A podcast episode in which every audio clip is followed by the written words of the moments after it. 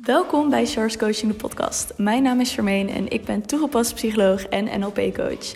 Met mijn bedrijf help ik mensen om uit hun hoofd te gaan en vanuit je intuïtie te gaan leven. Dit doe ik door praktische psychologie met spiritualiteit te combineren. In Charles Coaching de podcast interview ik experts op het gebied van spiritualiteit en psychologie. In mijn journey kwam ik erachter hoeveel er werd aangeboden. Op het gebied van psychologie, maar ook op het gebied van spiritualiteit. En voor mijn gevoel mocht dat wat meer overzichtelijk worden. Dus ben ik dit platform gaan aanbieden, zodat jij een overzicht hebt van alles wat wordt aangeboden op het gebied van spiritualiteit en psychologie. Ik wens je veel plezier met het luisteren naar deze geweldige interviews en gesprekken. Hallo lieve luisteraar, welkom terug bij een nieuwe podcast, podcastaflevering van Charles Coaching. Ik ben vandaag met Nora en Nora is astroloog. Ik ken haar via Instagram. Ze heeft voor mij ook een astrologische jaarsvoorspelling gedaan wat super boeiend is, want ik heb dat in september volgens mij ongeveer gedaan, of oktober. En zoveel dingen kloppen tot nu toe. En ook heb ik bij andere vriendin een kaartlegging gedaan, bijvoorbeeld voor deze maand. En het liep zo erg in lijn met de jaarvoorspelling van Nora. Dus ik wil jou heel graag meenemen in de astrologische kennis die Nora heeft. Dus ze gaat voor ons in deze podcastaflevering een jaarvoorspelling doen voor 2021. Super leuk dat je hier bent, Nora. Ja, super leuk om te zijn. Ja, wil je misschien met de luisteraar delen wie je bent en wat je doet? Ja, natuurlijk. Uh, mijn naam is dus Nora Voslink. Ik uh, werk sinds 2019 professioneel als astroloog. Daarvoor was ik natuurlijk al jarenlang een uber-nerd uh, die alles wat los en vast zit erover heeft gelezen. ik ben daarnaast opgeleid tot historicus. En ik vind het ook altijd heel fijn om bepaalde ontwikkelingen astrologisch in een historische context te plaatsen. En ja, dingen in bredere bewegingen te zien. En ik bied jaarvoorspellingen aan. Ik bied ook geboorteprofielen aan. En ben dus vrij actief op Instagram, waar een hele levendige community is van mensen die bezig zijn met spiritualiteit. Wat heel leuk is. Ja, super tof. Want je, je, bent geen student meer. Ik dacht heel even dat je nog student was, maar je doet het nu dus als fulltime job. Uh, nee, ik doe nog een research master. Uh, dat is een soort onderzoekstraject dat je opleidt eigenlijk om uh, de wetenschap in te gaan. Maar ik doe het een beetje 50-50. Ik heb bij mezelf gemerkt dat ik altijd een combinatie nodig heb van echt iets praktisch doen en bezig kunnen zijn met mijn werk. En uh, daarnaast onderzoek doen. En uh, ik zie wel wat er hiernaast gebeurt, uh, hierna gebeurt. Misschien blijf ik het 50-50 doen. Misschien ga ik me volgend jaar helemaal op astrologie storten. Dat weet ik nog niet. Nee, precies. Dat zien we allemaal nog wel. Ja, ja mooi. En ja, ik vond het echt super leuk dat je een jaarvoorspelling wilde doen voor de podcastluisteraars.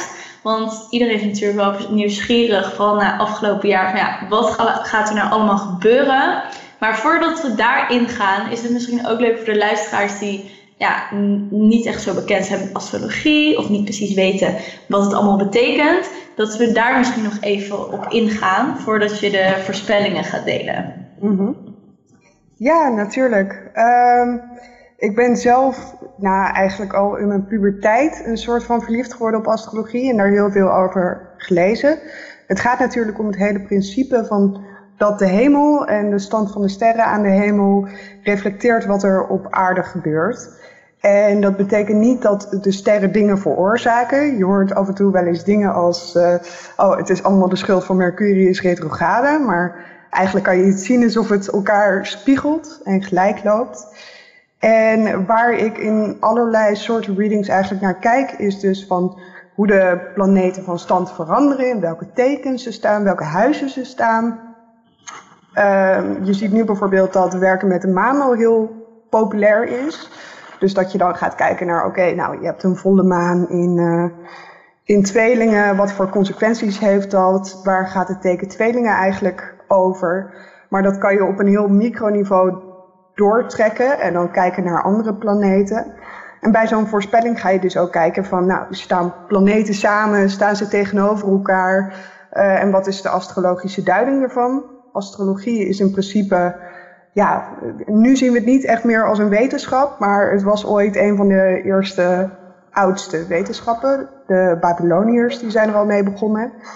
Ehm, dus ja, door de eeuwen heen is daar zoveel kennis over ontstaan en interpretatiemethoden. En kan je dus ook gaan zeggen van, nou oké, welke, welke grote verschuivingen vinden er allemaal plaats in 2021? Hoe interpreteer je dat en wat voor consequenties heeft dat op collectief niveau, dus voor iedereen, maar ook voor jou persoonlijk? Um, ja, ik, vind, ik blijf het ook zo bijzonder vinden dat iemand dus echt gewoon duizenden jaren geleden bedacht heeft dat de sterren en de planeten bepaalde voorspellingen kunnen doen. Of dat het letterlijk in de sterren staat wat jij in je leven mag doen of welke uh, dingen op je pad komen. Vind ik zo bizar. Ja, dat is zo. En uh, dat heeft in oude culturen met name te maken met dat er nog heel veel waarde werd gehecht aan de goden. En dat die goden ook letterlijk in sterrenstelsels, sterrenbeelden, uh, in planeten soort van vertegenwoordigd zijn. Maar ik vind het meest bijzondere eraan is dat het nog steeds gepraktiseerd wordt en altijd eigenlijk is gedaan. Uh, dus dat het al zo verschrikkelijk oud is. En al kan je het dan niet per se hard maken of wetenschappelijk onderbouwen. Het zegt al heel veel dat mensen hier al zo lang mee bezig zijn en dit al zo lang als een tool gebruiken om hun leven wat leuker of interessanter te maken of om aan zichzelf te werken. Dus uh, dat, dat boeit mij heel erg. Ja, en wat heeft astrologie jou gegeven? Uh, ja, heel veel. Uh, toen ik nog wat jonger was, dus echt op de middelbare school, toen ik me inging storten, uh, waren er al een paar essentiële dingetjes waar je altijd mee begint, die echt een eye-opener voor mij uh, waren. Ik ben dan zogenaamd een maagd, mijn zon staat in maagd, maar ik kwam er dan achter dat ik heel veel uh, kreeftplaatsingen heb bijvoorbeeld. Uh, en kreeft wordt gezien als een heel gevoelig teken, dat heel makkelijk de energieën van anderen opneemt en uh, ja, merkt wat voor energie er in de lucht hangt. En zo heb ik best wel eigenschappen aan mezelf die ik niet zo goed kon begrijpen of waar ik moeite mee had. Uh, dat hoor je ook best wel vaak, bijvoorbeeld als mensen erachter komen dat ze hooggevoelig zijn, dat ze zichzelf heel lang hebben veroordeeld van hé, waarom ben ik nou zo, waarom kan ik niet gewoon doorpakken of even, even dat van me afzetten.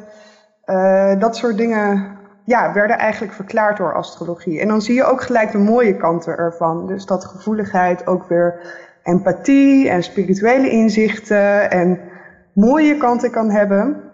En dat is eigenlijk altijd zo doorgegaan.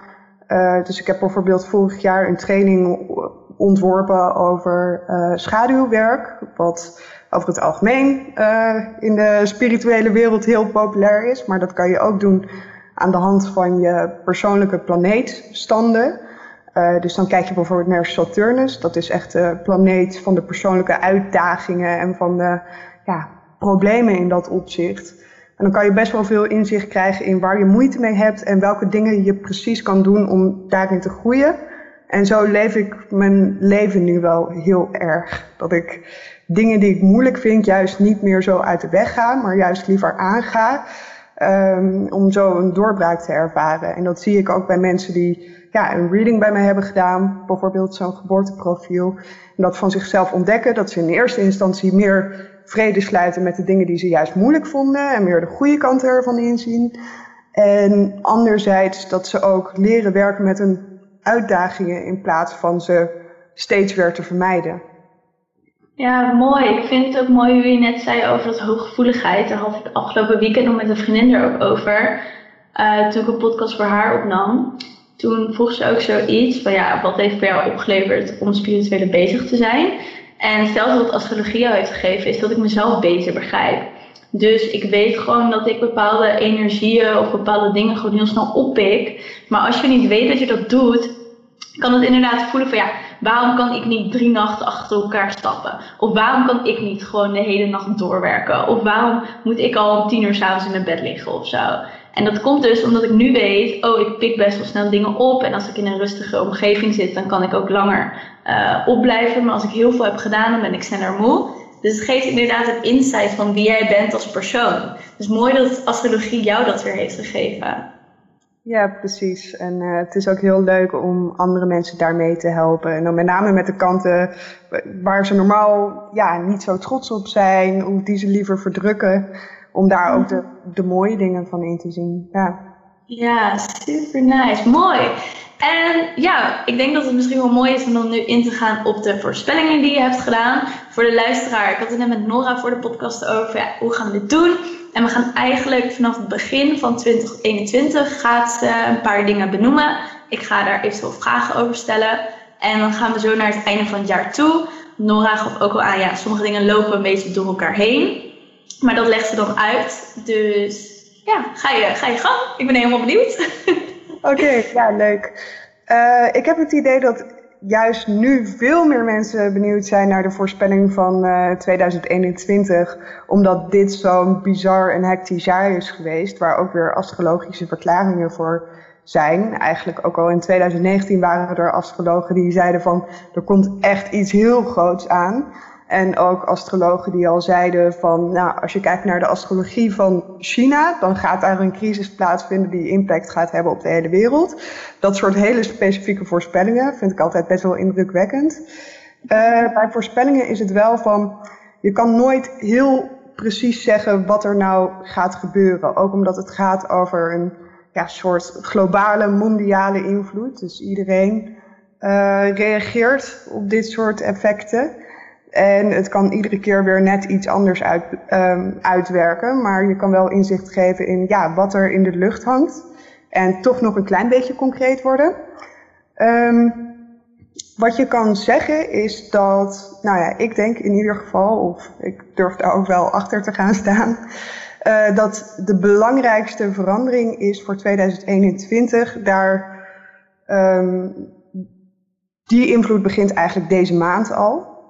Uh, op 21 december, want dat is de. Ja, dat wilde ik net zeggen, dat had ik gezien. Want ik zag eerst allemaal meer spirituele mensen die zeiden van ja, op 21 december moeten we allemaal gaan mediteren om 12 over 12. En toen zag ik bij iemand dat er inderdaad astrologisch iets met een conjunctie was. Met Saturnus en Jupiter. Volgens mij zei dat net ook kort. Dus ik ben heel erg benieuwd. Ja, precies. Heel scherp uh, meegekregen. Heb je inderdaad de conjunctie van Jupiter en Saturnus. En uh, die conjunctie die gebeurt in principe eens in de 20 jaar. Kan je al zeggen van nou, dat is best wel zeldzaam. Dus dat gaat impact hebben. Maar wat het meest bijzondere is aan die conjunctie is dat het in luchttekens gebeurt. Dus Jupiter en Saturnus staan allebei in het teken Waterman. Die stonden eerst nog in een steenboek. En Waterman klinkt misschien als een waterteken, maar is een luchtteken. En dat is voor het eerst in 200 jaar dat dat gebeurt, weer in een luchtteken. Dus dat is een, um, een bijzonder iets. Wat je daarover kan zeggen is, um, nou, Jupiter en Saturnus zijn allebei dus hele langzame planeten. Dus het duurt lang voordat ze uh, weer van teken veranderen of elkaar weer aantreffen. Bij zo'n conjunctie staan ze in principe echt naast elkaar. Um, en Jupiter is de planeet van het geluk, van de vooruitgang, uh, van filosofische inzichten, ook een beetje van spirituele groei. Wordt ook heel erg geassocieerd met kinderen en speelsheid.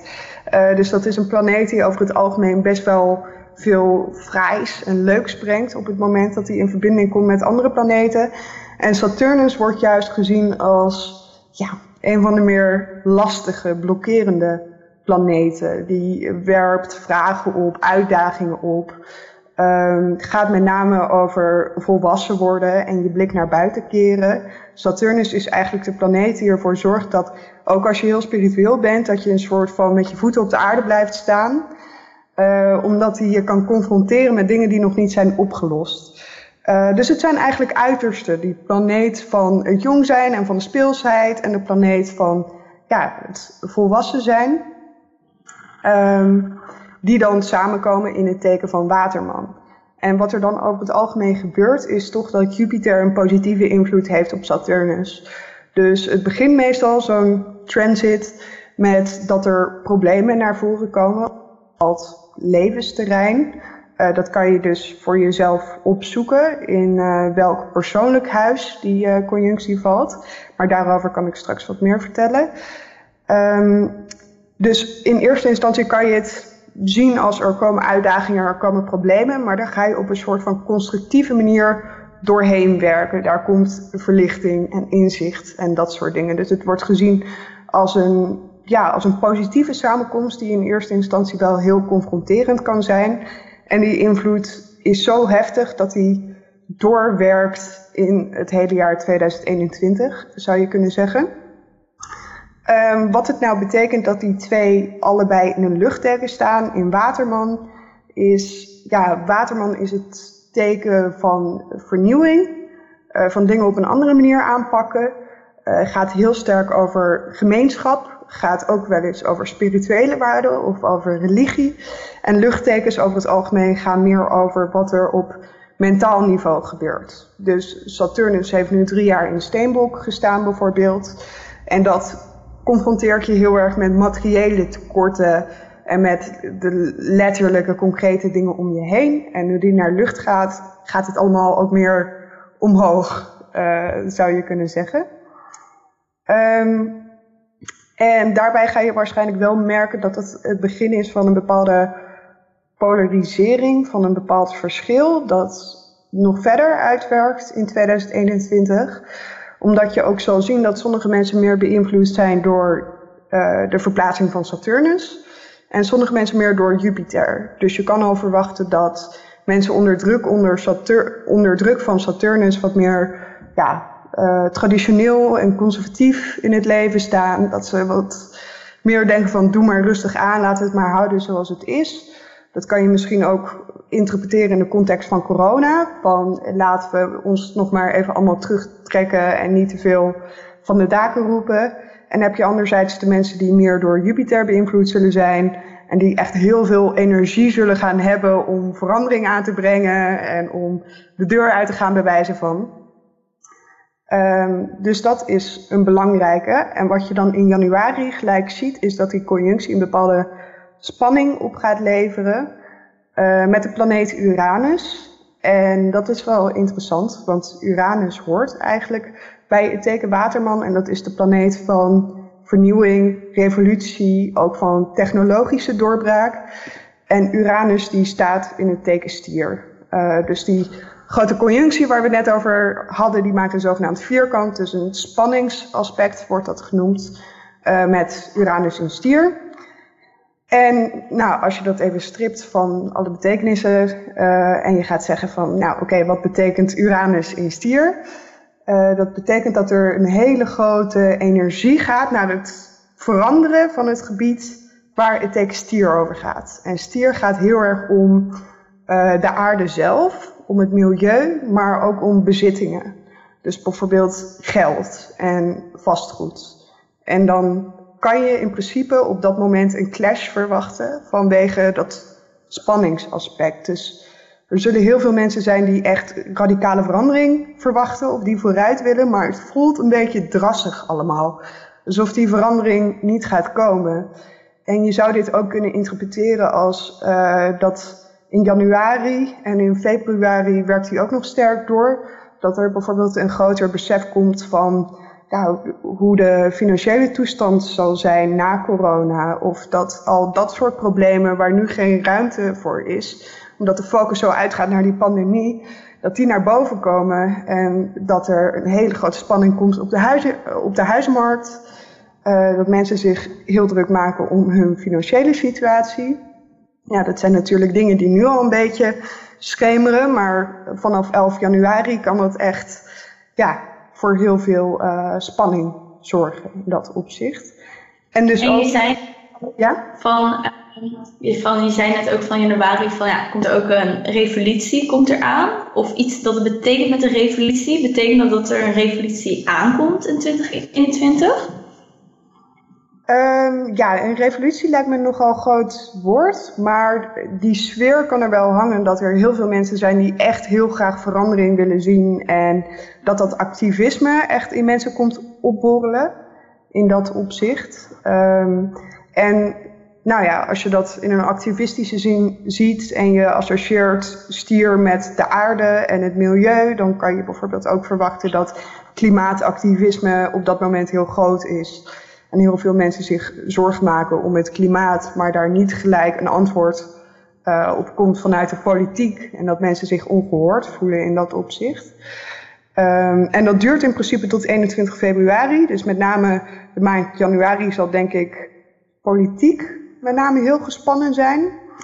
Uh, maar het effect wordt ook weer even versterkt door de cyclus van Saturnus in mei, uh, juni en december. Dus het is wel iets wat zo nu en dan weer opkomt, die ontevredenheid. Uh, ik moet wel zeggen, januari en februari zijn ook gelijk toch wel de lastigste maanden van 2021.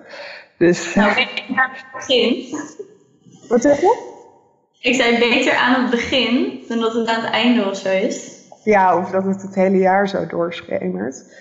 En... Ja, ik vind het wel interessant dat je dat zei. Want ik, toen je begon over revolutie, dacht ik ineens, huh? Want vorige week had ik um, doorgechanneld gekregen dat ik iets mocht gaan schrijven over de geheimen van de wereldrevolutie. En ik dacht echt zo van, oké, ja leuk of zo, weet je wel. En toen, um, ik heb er nog geen tijd gehad om voor te zitten, maar toen begon je ineens, hoorde ik jou dat woord zeggen. En toen dacht ik, oh, misschien ging het over wat er nog komen gaat. Dat ik daar iets over mocht gaan channelen. Dus dat vond ik wel heel interessant dat je dat benoemde. Ja, zeker. Dat, dat is echt de associatie van de planeet Uranus, revolutie in dat opzicht. Dus uh, dat kan trouwens ook wel doorwerken uh, op persoonlijk vlak. Dus dat we massaal door die invloed van Jupiter en Saturnus uh, de drive gaan ervaren om grote veranderingen te maken. Dat je dan merkt dat je gaat vastlopen vanwege dat spanningsaspect. Of dat je het liefst gewoon morgen al verandering wil zien. Maar dat komt maar niet. En dat kan je dan ook misschien associëren met omstandigheden van buiten. Dat je zelf door een doorbraak heen gaat, maar dat je onbegrepen voelt of alleen voelt. Wat natuurlijk allemaal best wel logische ja, omstandigheden zijn in de context van ja, corona bijvoorbeeld. Um, ja, wat je, wat je dan verder over dat idee van een revolutie zou kunnen zeggen, is ook wel interessant. Want uh, het punt Lilith staat naast Uranus op dat moment, dus die maken ook een conjunctie. En Lilith gaat eigenlijk over uh, het verborgene, de taboes, de geheimen, uh, de dingen die we niet weten, maar waar we wel achter willen komen, schandalen eigenlijk ook.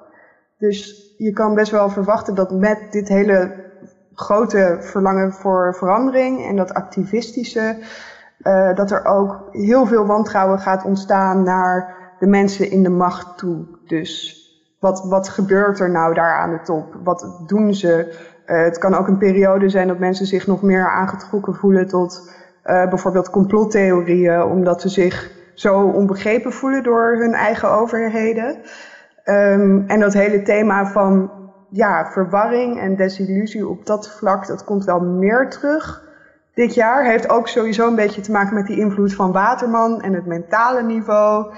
En uh, dat het met name heel erg gaat over nadenken over wat er gebeurt in plaats van kijken naar de cijfers of kijken naar de materie. Um, dus dat kan best wel heftig zijn. Ik verwacht wel veel politieke spanningen in januari, februari. Ik ben ook heel benieuwd ja. wat je erover gaat schrijven trouwens. Ja, ik ook. Ik heb er nog geen tijd voor gevonden. Dus ik heb altijd met dat soort dingen ook het gevoel dat er meerdere mensen zijn die dit doorgechanneld hebben gekregen. En dat er wordt gekeken wie er wat mee gaat doen. Dus uh, ja, ik heb, misschien ga ik er volgende week wel even voor zitten. En wat ik me ook vroeg, afvroeg, is dat je zei net van ja, het kan dus zijn dat sommige mensen meer aangetrokken voelen tot de energie van Jupiter en de andere van Saturnus. Hoe kom je erachter dat je tot welke energie je meer aangetrokken wordt? Of welke je meer gaat opnemen? Um, ik denk dat dat best wel lastig is om echt te herleiden tot je geboorteprofiel. Je zou sowieso kunnen zeggen van, nou, je kan een sterker aanwezige Jupiter of een sterker aanwezige Saturnus hebben in je profiel. Uh, daar kan je naar kijken. Dus hoeveel aspecten Jupiter maakt, hoeveel aspecten Saturnus maakt. Ook een beetje hoe de transit van het afgelopen jaar voor jou uitwerkt. Dus of er een hele sterke nadruk is op Jupiter of Saturnus. Verder denk ik dat je dat misschien ook wel kan aanvoelen als dat zover is. Zeg maar of je gewoon nou, een, bepaalde, een bepaald ongeduld voelt. En denkt van verdorie, ik wil nu verandering gaan aanbrengen in de wereld en een goed geluid gaat uh, laten horen. Of dat je je meer moedeloos voelt en een beetje cynisch bent geworden door alles. Um, ja, dat, dat kan heel erg wisselen. Ik zou ook niet zeggen dat het definitief is. Dat kan je misschien de ene periode meer zo ervaren en dan meer zo. Maar het is ook wel mentaal iets. Um, ja, en voor de luisteraar ook, wat Nora net zegt over geboorteprofiel en transities. Zei je dat toch? Ja? Transits of transities, kan je het ook noemen. Transities, ja. Uh, ik ga in de show notes ga ik, uh, noteren waar je, ja, dat je geboorteprofiel kan uitrekenen. En Nora maakt ook een post over die transities. Hoe je dat bij jezelf kan ontdekken. Dus die kan je allemaal vinden in de show notes. Ja, dat is op zich nog wel goed om even te benadrukken. Want nou ja, die grote conjunctie van Jupiter en Saturnus gaat dus heel veel impact hebben. Maar het werkt natuurlijk niet zo dat we volgend jaar opeens allemaal verlicht zijn of zo.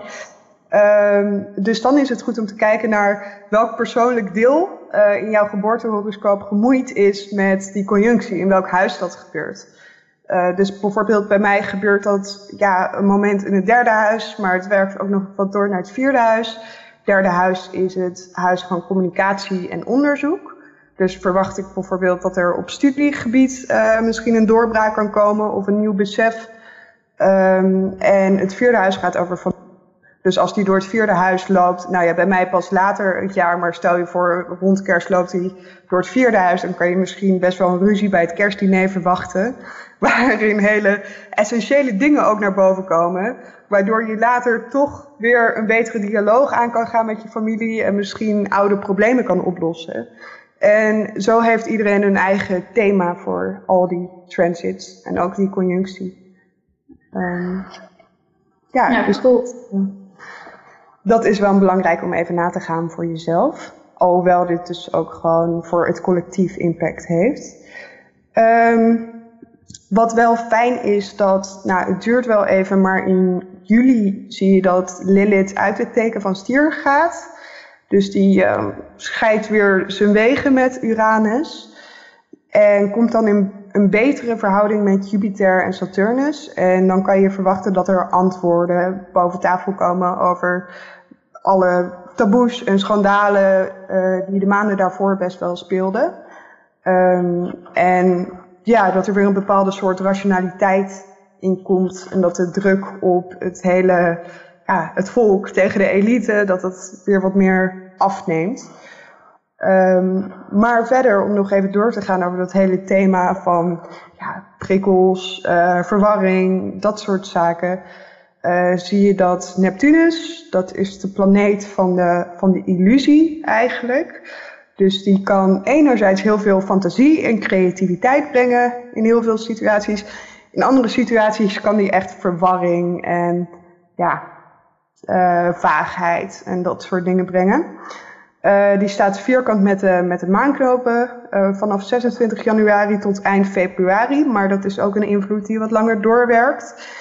En dat kan ervoor zorgen dat sommige mensen of veel mensen um, zich een beetje laten meeslepen door wat er allemaal gebeurt in de wereld en om hen heen. Dus juist ook als je bijvoorbeeld heel erg bezig bent met spiritualiteit, is dat een goede om mee op te passen, omdat je dan een beetje in je eigen wereldje kan raken en uh, je meer aangetrokken kan voelen tot bijvoorbeeld extremere theorieën of um, wat aparte, heftige vormen van spiritualiteit. Dat kan je psychologisch denk ik ook wel duiden, want ja, stel je voor in januari heb je nog een harde lockdown en daarna werkt, werken alle narigheden van corona nog door. Uh, dat mensen dan zoiets hebben van ja, als ik zo gedwongen word om in mijn eigen bubbel te zitten, dan ga ik maar proberen er een groot verhaal naast te bedenken. Als er niks om me heen gebeurt of niks in mijn leven gebeurt, dan trek ik me wel spiritueel terug. Zo zou je het ook kunnen zeggen. Dus dan kan het zijn dat je heel erg spiritualiteit gaat romantiseren. Uh, dat misschien mensen die een aanleg hebben voor spiritualiteit ook weer wat meer naar die complottheorieën neigen. Allemaal dat soort dingen. Dus dat mensen wat meer gevoel hebben voor ja, romantiek en wat minder in touch staan met de werkelijkheid. Uh, ik ben ook heel benieuwd naar hoe al deze invloeden bijvoorbeeld gaan doorwerken bij uh, de Tweede Kamerverkiezingen. Maar dat zullen we dan wel zien. ik zou zeggen, dit, dit werkt wel goed voor partijen die heel erg op idealisme en romantiek uh, spelen. Uh, Zo'n FVD bijvoorbeeld, maar om maar een voorbeeld te noemen hoor. Maar, um... en, maar werken politieke partijen ook met astrologie? Weet je dat toevallig? Uh, dat is wel grappig, want in de 20e eeuw werd het nog heel vaak gedaan. je hebt zelfs verschillende Amerikaanse presidenten gehad die echt een huisastroloog hadden. Bijvoorbeeld eh, JFK, die had een eigen astroloog. En Henry Kissinger, ook belangrijk geweest in de Amerikaanse politiek, had dat ook. Tegenwoordig gebeurt dat geloof ik nauwelijks. En af en toe zeggen astrologen nog wel eens van... ja, je moet eigenlijk een astroloog in dienst nemen voor dit soort dingen. Maar ja, het zit natuurlijk toch een beetje voor veel mensen in de taboesfeer. Of dat doet dan af aan je imago als een rationele en verstandige politicus, kan ik me voorstellen. Uh, ik zou zelf zeggen van, nou, doe er je voordeel uh, Ja, maar ook wat je net al zei, dan denk ik van ja, het is wel interessant voor een politieke partij dat je weet hoe die invloeden vanuit de astrologie uh, gaan stromen en dat je daar invloed op uitoefent. Ja, zeker. Uh, ik vraag me ook af of er niet misschien wel politici zullen zijn die dat stiekem doen of daar stiekem mee werken. Maar uh, het is eigenlijk eeuwenlang gedaan. Ook allerlei pauzen bijvoorbeeld. Die hebben heel vaak astrologen in dienst gehad. Uh, belangrijke families van adel in de middeleeuwen en de renaissance, die hadden gewoon een, een astroloog in huis om uh, te bepalen wanneer je een belangrijke deal moest sluiten. en wanneer het voor de wind zou gaan en wanneer minder. Um, ja, dus dat, dat gebeurt minder, maar het is wel heel vaak gebeurd. Ja. Ja, dat is. Uh, ja, wat je verder kan zeggen over die invloed van Neptunus is dat mensen ook heel overweldigd kunnen worden door informatie. Uh, Neptunus die staat dan in vissen, wat echt het teken is van, ja, Neptunus hoort bij vissen. Uh, en dat kan dus eigenlijk het meest overweldigend zijn. Ook omdat vissen en Neptunus de spirituele kanalen heel erg openzetten. En er dus voor zorgen dat je wat minder in contact staat met de aarde, maar wat meer met boodschappen die je doorkrijgt, bijvoorbeeld. Of de energie die er hangt op de wereld. En als die Neptunus, die dan al super heftig van zichzelf is, in een moeilijke relatie tot andere punten en planeten staat, dan kan, daar, ja, kan er superveel informatie doorkomen. Kan ook misschien zijn voordelen hebben, maar dat kan ook heel veel mensen een soort van verwarren. Dat ze niet meer weten uh, welke media ze serieus moeten nemen of dat ze zich overprikkeld voelen in dat opzicht. Dus overprikkeling in januari, februari zal ook wel uh, een ding zijn. Uh, ik hoor trouwens nu best wel een stoorgeluid. Is echt... Ja, ik vind het wel is. Want nu is het ook wel weer weg. Ik weet ook niet wat dat thuis gaat is. Hallo? En nu hoor ik hem niet meer. Ja, ik hoor hem nog heel zachtjes, maar jij neemt hem op, dus misschien dat hij in jouw opname dan gewoon weg is. Ja, en ik denk wel dat ze het ook kan editen. Dat ze het geluid er wel uit kan halen, denk ik. Oké, fijn. Um, ja. Zal ik dan maar weer gaan, of heb jij nog een vraag tussen? Nee, ik ben heel erg benieuwd, want nu is het vooral over het begin van, uh, van, van het jaar. Dus ik ben benieuwd, omdat je natuurlijk zei van ja, dit is even misschien dat heftige stukje waar we heen moeten gaan. Even kijken wat er, uh, wat er daarna gaat gebeuren, ben ik heel nieuwsgierig naar. Ja, um, wat je, het laatste wat ik wellicht nog kan zeggen over die eerste twee maanden is dat uh, of Chiron in een goede verhouding staat met Saturnus en Jupiter op 11 januari. En Chiron is de asteroïde die gaat over het hele van wat er gewond is. En dat kan dus in persoonlijke zin bij mensen voor een doorbraak zorgen. Dus dat ze echt bezig gaan met oude problemen of zelfs trauma's oplossen. Onder al die sterke invloed van Jupiter en Saturnus.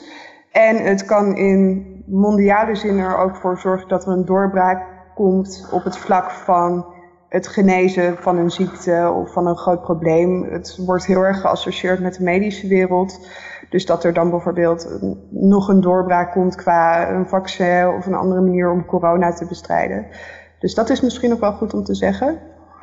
Uh, En ja, om dan door te gaan met, uh, met de rest van het jaar. Nou, je kan dus zeggen dat Waterman echt het allerbelangrijkste teken is voor 2021.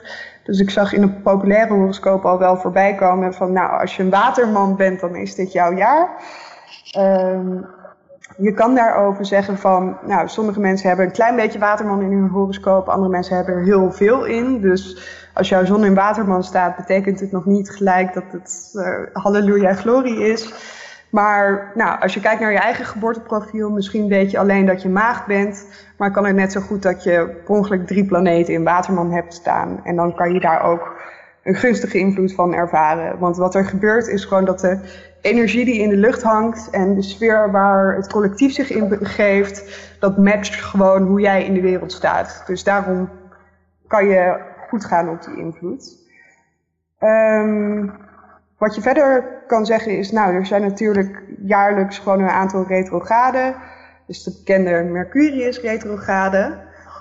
Um, de eerste Mercurius retrograde is heel vroeg. En ook gelijk in het teken Waterman. Dus dat gaat wel voor wat gedoe zorgen. Dat is vanaf 30 januari tot 19 februari. Uh, dus dan ben je net lekker bezig met die conjunctie, maar dan kan je alsnog een soort van verwarring krijgen in hoe je daar, uh, daarmee met anderen communiceert, bijvoorbeeld. Uh, dan kan het even wat vager worden. Um, je ziet dan ook dat er tegelijkertijd later in het jaar een Saturnus retrograde en een Mercurius retrograde zijn. Dus dat kan ook wel een periode zijn waarin je wat eenzamer voelt, omdat je meer te maken krijgt met blokkades in je, in je persoonlijke groei en je vooruitgang. En dan ook nog moeite hebt met dat overbrengen aan anderen of dat helder krijgen voor jezelf door Mercurius. Um, en dat is vanaf eind mei tot, nou Mercurius tot, um, tot eind juni. En Saturnus tot oktober. Dus dat kan ook best pittig zijn. Het lang. Ja, dat, uh, dat is met name bij Saturnus, omdat hij zo langzaam beweegt. Uh, mm. Dit klinkt nu ook wel een beetje negatief, maar in vergelijking met uh, is het echt al een hele opluchting dat Saturnus naar Waterman uh, schuift. Um, en dus al die retrograde. Ja? Oh, en waarom is dat dan? Dat het fijner is dat hij nu, uh, dat het een opluchting is dat hij nou naar Waterman verschuift? Uh, ja, dat is een goede vraag. Um, Saturnus, die, ja, Saturnus hoort eigenlijk bij het teken Steenbok, waar hij de afgelopen drie jaar in heeft gestaan. En dat betekent dat de energie heel zwaar wordt. Dat gebeurt eigenlijk altijd um, als een teken en een planeet die bij elkaar horen, elkaar versterken, dan ga je de invloed van die planeet gewoon sterker merken. Net als uh, de laatste volle maan van dit jaar, dat is op 30 december. En dan heb je de volle maan in Kreeft. Nou, Kreeft en de maan horen bij elkaar. Dan kan je eigenlijk de wat meer dramatische, intense volle maan verwachten. En zo heb je het dus ook bij Saturnus en Steenbok. En alhoewel je zou kunnen denken van, nou, als Jupiter in boogschutter staat, die twee horen bij elkaar, dan is het best wel prettig, omdat het fijn is om een grote invloed van Jupiter in je leven te hebben. Maar een grote invloed van Saturnus in je leven, daar zijn de meeste mensen wat minder blij mee. Uh, dus vandaar. Is oh, dat... cool. Thanks. Oké. Okay. Dus dat is wel helder zo. Uh... Ja, zeker. Zeker helder. Oké, okay, mooi. Um, ja, wat je verder ziet is dat Jupiter ook bijna het hele jaar in Waterman staat. Dus dan kan je aan het begin van het jaar ook door die Mercurius retrograde en die spanning met Uranus echt gedoe verwachten. Met het hele thema van de gemeenschap, de maatschappij, elkaar helpen, activistische thema's. Maar de rest van het jaar gaat dat wat, ja, wat, wat beter, wat meer slow but steady. Uh, dus het hele jaar staat sowieso een beetje in het teken van uh, een energie die uitgaat naar dingen veranderen in de wereld en dingen beter maken. Uh, zoals ik net al zei, verwacht ik dus echt dat na deze crisis er allerlei andere onderwerpen waar we nu massaal last van hebben, bijvoorbeeld ja, dat we ons niet meer zo verbonden voelen of aanvoelen. Dat zijn echt thema's van Waterman. maar ook bijvoorbeeld dat, dat er niet goed wordt gezorgd voor gemeenschappen. wellicht dat er weer thema's als ongelijkheid, racisme, dat soort zaken naar boven komen. En dat daar de rest van het jaar echt constructief aan wordt gewerkt. Dus de meeste mensen die zijn echt wat meer idealistisch ingesteld, verwacht ik. En uh, die Jupiter die loopt dus tot eind december in Waterman. Dus dat is echt een thema van het hele jaar. En Saturnus die loopt de komende drie jaar in Waterman. En wat je altijd kan verwachten bij de cyclus van Saturnus is dat aan het begin confronteert hij mensen met uh, de nodige uitdagingen. Dus dat zal dit jaar ook zijn. En dat zal ook waarschijnlijk gebeuren als de eerste crisis voorbij is. Dan krijgen we eerst het hele gedoe van mensen die elkaar niet vertrouwen of de elite niet vertrouwen. En daarna kunnen er dus grote vragen komen over waarom richten we de wereld eigenlijk zo in zoals we doen? Waarom zijn we zo slecht voor de wereld? En dan in nou ja, dat jaar daarna en dat jaar daarna, dan komen er steeds meer oplossingen voor dat soort vragen. En zo kan je de cyclus van Saturnus wel interpreteren. Uh, wat verder ook een interessante is, is, nou ja, dus door die hele aanwezigheid van Jupiter en Saturnus het hele jaar in Waterman. En door de invloed van Uranus aan het begin van het jaar, um, is het een interpretatie die ik zelf ook best wel voorbij heb zien komen, is dat onze hele aandacht meer uitgaat naar communiceren via social media bijvoorbeeld. Uh, dat we wat minder ja, de kranten lezen bij wijze van of bezig zijn met de fysieke zaken, maar dat onze mentale aandacht. Uh, Uranus hoort ook bij het internet toevallig.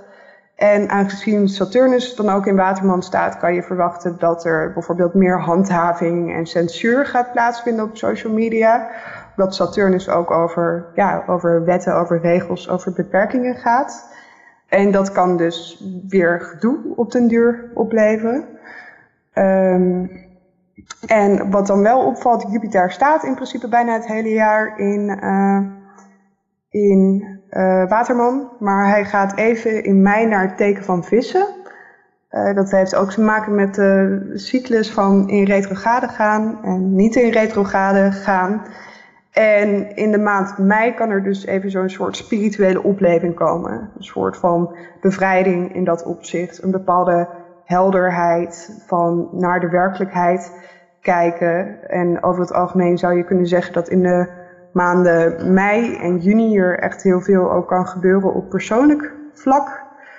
Um, ondanks die hele retrograde hoor. Um, maar dat het best wel een hele opluchtende en verfrissende periode voor veel mensen kan zijn, waarin ze de feiten wat meer op orde krijgen. Um, dat is ook wel grappig als je dan kijkt naar waar ik dan gelijk aan denk als je kijkt naar hoe het nu wordt ingedeeld over, uh, over uh, corona ook, dat ze nu met dat vaccin komen, eerst de zorgmedewerkers en ouderen en gehandicapten en zo, en dat rond die periode van mei, dat ze het dan ook aan de burgers willen aanbieden. Dus ik maak gelijk ook die koppeling dat ze daar ook misschien wat in gaat spelen. Ja, nee, dat is inderdaad een uh, heel goed verband wat je daar maakt. Het lijkt sowieso allemaal toch best wel in lijn te lopen met uh, wat, wat we nu verwachten, wat er gebeurt. Um, en dat is ook interessant, want als je kijkt naar de eerste helft van het jaar, dan zou je heel veel voorspellingen kunnen associëren met corona. En aan het eind zijn er weer wat meer persoonlijke thema's. Dus dan zou ik minder denken aan het hele collectief, maar meer wat personen er zelf van gaan merken. Uh, en dat begint dus al een beetje met de Jupiter naar, naar vissen in mei. Uh, die energie komt weer terug in december. Dat kan ook heel verfrissend voelen. En daarbij ben ik eigenlijk ook wel benieuwd naar uh, ja, 2022 in dat opzicht. Uh, wat de invloed van Jupiter dan zal zijn. Um, verder zie je nog dat er um, twee verduisteringen zijn, of eclipsen, zoals je ze kan noemen. Dus er is een maansverduistering in Boogschutter op 26 mei. Um, nou, je hebt deze maand uh, staat al een beetje in het teken van die eclipse. En volgend jaar komt die thematiek weer een beetje terug. Wat je zou kunnen zeggen bij die maansverduistering is dat er meer helderheid ontstaat, meer doelgerichtheid. Dat mensen meer tot zichzelf komen, zich wellicht energieker voelen. Um, dus je kan het zien als een soort van ja, nieuwe maan, maar dan extreem. Nou ja, bij een nieuwe maan kan je soms een klein beetje uitgeput voelen. Maar wat je ook vaak ziet is dat mensen weer vol zitten met ideeën voor de toekomst. En uh, heel enthousiast plannen gaan maken. En het idee hebben dat ze met een soort van schone lei te maken hebben. Uh, dat gebeurt dus ook in mei. Dus wederom mei en juni zijn echt interessante maanden. Heel erg benieuwd wat er dan gaat gebeuren. Echt heel erg benieuwd. ja, ik ook. Het mocht ook best wel sneller zijn van mij. Uh, ja, ik. En dan zie je nog dat er 10 juni een zonsverduistering is uh, in Tweelingen. Um, en dat, ja, dat kan je ook een beetje in die context zien, want boogschutter en tweelingen, dat zijn tegengestelde tekens. En daar begeven de maanknopen zich nu in. Um, wat er gebeurt bij, bij zo'n eclipse in tweelingen, is dat er een hele boost komt rond het gebied van communicatie. Uh, dus je kan wellicht verwachten dat mensen hun sociale contacten weer meer gaan opbouwen. Dat ze weer meer nadenken over wat voor verbanden ze aan willen gaan met mensen. En dat ze wat meer open gaan staan in dat opzicht. Uh, dus dat is ook interessant. En dan heb je als laatste nog op, uh, of nee, als één na laatst, op 19 november gedeeltelijke maansverduistering in Stier. Uh, dat kan best wel heftig zijn. Um, omdat dat ja, kan voelen als een soort van afsluiting van een periode. Ook met het begin van het jaar met die hele invloed van uh, Uranus in stier. En dan kan er best wel weer iets groots gebeuren op het thema van natuur en bezittingen. Dus misschien een afsluiting van een hoofdstuk. Het kan zijn dat bijvoorbeeld aan het begin van het jaar er weer meer aandacht uitgaat naar het klimaat en dat tegen die periode dat er een clash plaatsvindt, of dat uh, activisten gelijk krijgen, of juist de andere partij. Maar in ieder geval kan dat hele nieuws rondom hoe we met de wereld omgaan in november best wel groot zijn. Um, en op 4 december heb je dan nog een zonsverduistering in boogschutter, die ons weer een beetje herinnert ook aan, aan deze maand wellicht en weer je, je doelen scherp stelt. Je ziet verder ook dat het hele jaar dat er best wel veel transits met Mars plaatsvinden. Niet echt, ja, Mars transits zijn nooit de grootste of het meest belangrijk. Maar dan kan je wel zeggen dat over het hele jaar er heel veel gebeurt qua onze energie en ons temperament. Dus dat er heel veel spanning kan zijn, um, veel frustratie kan zijn om van alles en nog wat. Maar dat er tegelijkertijd ook zo'n energie is dat mensen staan te popelen om dingen gedaan te krijgen. En gewoon wellicht weer hun ding willen doen en zich op dingen willen storten. Uh, dus ik verwacht wel dat juist na de hele coronasituatie, in hoeverre dat op een moment een beetje afvlakt, dat het niet zo is dat we allemaal een beetje moedeloos en energieloos na die moeilijke periode op de bank zitten, maar dat er meer echt wellicht wel een enorme klap van energie uh, weer op komt razen. Die dus ook gelijk langs al die andere maatschappelijke ongelijkheden scheert. En allerlei problemen wil oplossen in die zin. Dus dat we misschien juist echt heel hard willen gaan als het eenmaal uh, weer kan. Ja, je moet het dan ook denken aan, volgens mij was het in de jaren 60 en 70. Dat je ook eenmaal die soort van hippie-revolutie had. Dat ze juist na de oorlog superveel gingen feesten en dingen gingen doen en uh, helemaal los gingen. Dat ik echt wel het gevoel heb dat met ja, na deze periode ook wel gaat zijn. Dat juist mensen echt allemaal weer actie gaan ondernemen en contact met elkaar gaan zoeken en dat de grootste dingen worden georganiseerd. Ja, ik denk dus wel dat de manier waarop gaat veranderen door Jupiter en Saturnus. Dat we toch ook allemaal wel op persoonlijk niveau ons weer gaan afspreken van nou, wat is mijn rol in de hele maatschappij? Met welke mensen ga ik eigenlijk om? Tot welke gemeenschap behoor ik? Kan ook betekenen dat je na deze periode bijvoorbeeld afscheid neemt van bepaalde vriendschappen en een andere gemeenschap gaat opzoeken. Dat soort dingen. Maar inderdaad, ik denk wel dat het daarna weer helemaal uh, aan gaat staan. Dus, um... Ja, sounds good. ja, dat is denk ik wel de, dat zijn de highlights die ik kan zeggen van dit jaar. Ja, super mooi. Maar het voelt ook alsof het echt in lijn staat met wat ons nu inderdaad verteld wordt. Dus wat we net ook zeiden, dus dat verband dat ik legde, dat het ook voelt alsof daar rond die periode van mei en juni, dat er juist heel veel gebeurt, wat je ook zegt. Dat er dan ook echt heel veel gaat gebeuren. En juist op hoe we de afgelopen jaar hebben geleefd, dat daar echt zo'n omdraaiing komt. Ja, inderdaad, dat is wel, uh, dat loopt heel mooi in lijn. Ik kan dan niet uh, specifiek zeggen van, goh, wanneer is uh, deze groep mensen gevaccineerd bijvoorbeeld. Ik denk wel dat dus in de eerste maanden de frustratie het grootst gaat zijn en dat het daarna misschien zich gaat omzetten in juist dat mensen een soort van inspanning afwachten of gewoon heel excited zijn voor het moment dat dingen weer kunnen. Um, maar goed, je kan dus ook al deze transits doorwerken op persoonlijk niveau. En daarvan zou jij dan inderdaad even de link delen. En uh, zou ik proberen zo overzichtelijk mogelijk op te schrijven van hoe je dat voor jezelf kan uitzoeken. Want dat is ook wel heel belangrijk om te weten. Ja, en voor de luisteraar, Nora schrijft dat, dat dus in haar Instagram post. En die post deel ik in de show notes. En dan kan je alles wat ze uitlegt, kan je daar lezen. Ja, super thanks. Ik vind het toch wel bijzonder wat ik aan het begin zei. Als je gewoon door de planeten en de sterren te observeren, dat je dit soort voorspellingen kan doen. Dat is echt wel heel, uh, heel bijzonder. En dat vind ik zelf zo bijzonder als dat je kan channelen. En dat mensen readings doen. En dat ze daarin ook bepaalde voorspellingen alsnog kunnen doen. Het is zo bijzonder dat, ja, dat dit allemaal er eigenlijk is. Ja, ja, is het. Uh, ja, ik zei ook al tegen jou dat ik, um, dat ik vaak heb dat mijn voorspellingen juist helemaal gelijk lopen met mensen die kaarten lezen of andere voorspellingen doen. Dat dat gewoon allemaal misschien vanuit een soort gelijke bron komt. Uh, ik merk dat ik astrologie dan het fijnste vind voor mezelf, want dat past gewoon bij me. Ik vind het heel interessant om in zo'n complex systeem te duiken en dat helemaal uit te puzzelen. En die combinatie van enerzijds echt moeten analyseren en uitzoeken en lezen en uitgaven. En anderzijds het spirituele, dat, uh, ik weet niet, dat spreekt het meest tot mij. Maar heel mooi hoe iedereen elkaar daarin weer ondersteunt en aanvult. Ja, precies. En ook dat iedereen zijn eigen interesse heeft, maar dat het wel allemaal op hetzelfde eigenlijk neerkomt. Wat jij ook heel mooi zegt, dat, ja, dat jij je meer aangetrokken vond tot astrologie. En ik meer tot het channelen en readings, maar dat er wel gelijke dingen in, in zitten. Omdat het wellicht inderdaad van dezelfde bron afkomstig is. Ja, nee, precies. Ja, uh, mooi.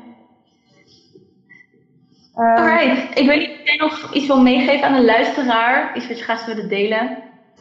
Ja, ik heb misschien een laatste dingetje. Uh, een soort algemene boodschap voor deze periode of voor 2021, waar ik de laatste dagen veel over na heb gedacht.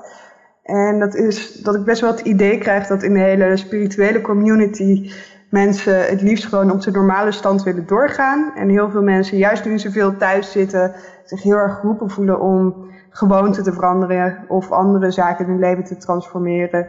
Maar dat dat natuurlijk nu best wel heel lastig is, omdat je er niet goede dingen tegenover kan zetten. Je kan niet zeggen van oké, dan doe ik dit moeilijke en dan ga ik een weekend superleuke dingen doen met vrienden. Dat soort zaken worden allemaal gewoon lastiger. En ik merk gewoon bij iedereen om me heen dat, ja, nou ja, je ziet sowieso dat heel veel mensen last hebben van vermoeidheidsklachten en van allerlei andere mentale klachten. Dus af en toe is het gewoon goed om tegen jezelf te zeggen van, het is al heel sterk als ik gewoon doorga en mijn dagelijkse dingen blijf doen. En de grootste veranderingen hoeven echt niet nu plaats te vinden. En inderdaad, wacht een beetje tot die massale energie volgend jaar wellicht vrijkomt. Um, en wees nu niet te streng voor jezelf. Dat zou ik er nog over willen zeggen. Mooi. Dankjewel dat je dat nog deelt. Mooie boodschap voor de luisteraar. En jij bedankt voor het luisteren. Je kan uh, mij of Nora altijd benaderen. Ik deel ook Nora's uh, Instagram en website in de show notes. Dus je kan daar altijd uh, ja, een berichtje sturen of een reading bij haar doen voor een jaarvoorspelling voor aankomend, aankomend jaar. En mocht je deze podcastaflevering leuk heb, hebben gevonden, deel het vooral met je vrienden. En laat het ons ook even weten als je dat wil. En dan ga ik nu afscheid nemen van Nora en de podcast afsluiten. Dus dankjewel voor alle informatie. En ja, fijn om dit uh, te weten over 2021. Graag gedaan. Dat was de aflevering alweer. Ik wil je heel erg bedanken dat je tot het einde hebt geluisterd. Mocht je deze aflevering super leuk hebben gevonden, deel hem dan vooral met je vrienden. Je helpt mij ook door een review achter te laten op iTunes. Op die manier wordt de podcast nog meer zichtbaar. Tot de volgende aflevering.